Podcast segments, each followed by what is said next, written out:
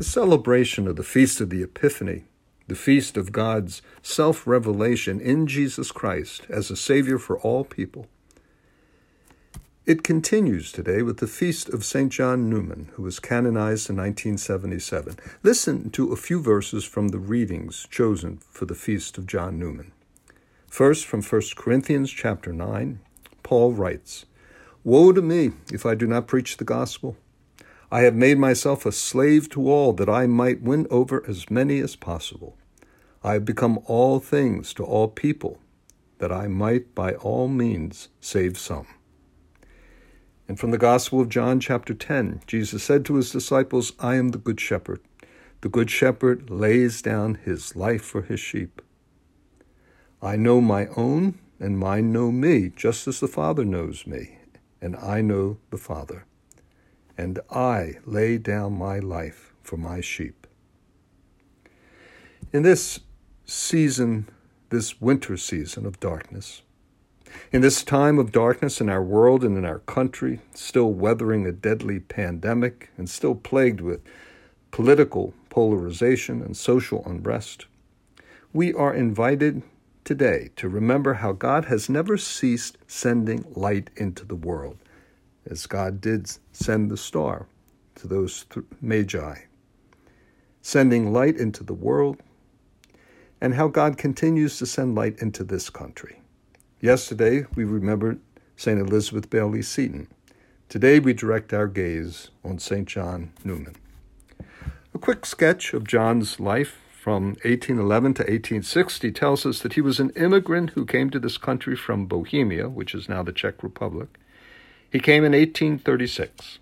Having completed his theological education in his home country, he then set out for America to be a missionary in the New World. And when he got off the boat, he had one dollar in his pocket.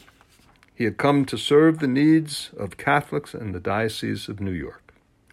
Immediately, he was accepted by Bishop Dubois and ordained within a few months. And then he was sent to Western New York, where he was a circuit rider for the next few years, traveling by foot, horse, and boat to areas around Lake Erie and Buffalo. And during this time, he met the Redemptorists who were working there giving parish missions, and he was attracted by their dedication to preaching the gospel, and by their prayer life and their community life. And he was received into their community.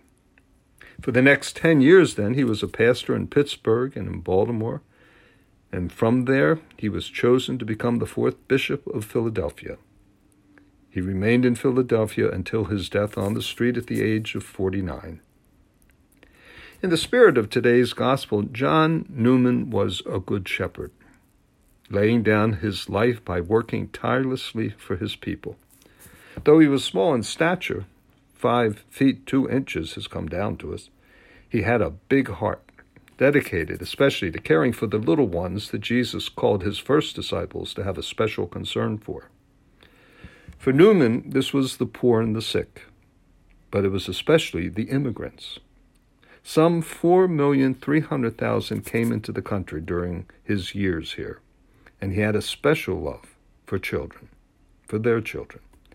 There used to be a beautiful sculpture in St. Patrick's Cathedral in New York City showing Neumann sitting on a curb with a catechism in his hand, instructing a young boy. Bishop Neumann wrote two catechisms, one in German and one in English. He also started the parochial school system in the Diocese of Philadelphia. For Neumann, education was a great concern. And he had this gift for languages, too. It went beyond his native languages of German and Bohemian. He was also able to use Italian, English, Spanish, French, and Gaelic in preaching, teaching, and hearing confessions. He took very seriously the words of St. Paul that we heard Woe to me if I do not preach the gospel. I've made myself a slave to all that I might win as many as possible. He said more than once, language saves faith. And so he knew as many languages as he could master. Where did John get the strength to do all that he did? One of the sources was certainly the sacrament of the Eucharist. The nourishment he received there from the Scriptures and the sacrament that fed him, this nourishment was with him until his final day. It showed itself in his having the 40 hours devotion to Jesus and the Blessed Sacrament in all the parishes of his diocese each year.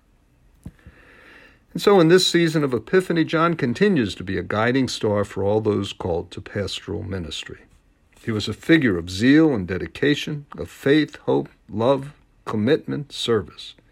And may he intercede for our church here in his adopted country and inspire us to reach out in our day to the little ones, especially the immigrants at our borders seeking refuge, to build bridges, not walls, to take in, not turn away. And may he encourage us in handing on our faith to our children and grandchildren. By way of conclusion, if you have access to a computer, I invite you to go online and go to either Facebook or YouTube and enter the word Redemptorists, plural, in the search box. And you will find a St. John Neumann Triduum, a series of three services with preaching, each a half hour, and then the Mass today, celebrated by Redemptorist Auxiliary Bishop Bruce Lewandowski of Baltimore. All these will remain online beyond today each one offers a wonderful opportunity to learn more about St. John Neumann and his relevance for our lives and our times. This is Father Jim Wallace at Holy Redeemer Provincial Residence in Washington, D.C.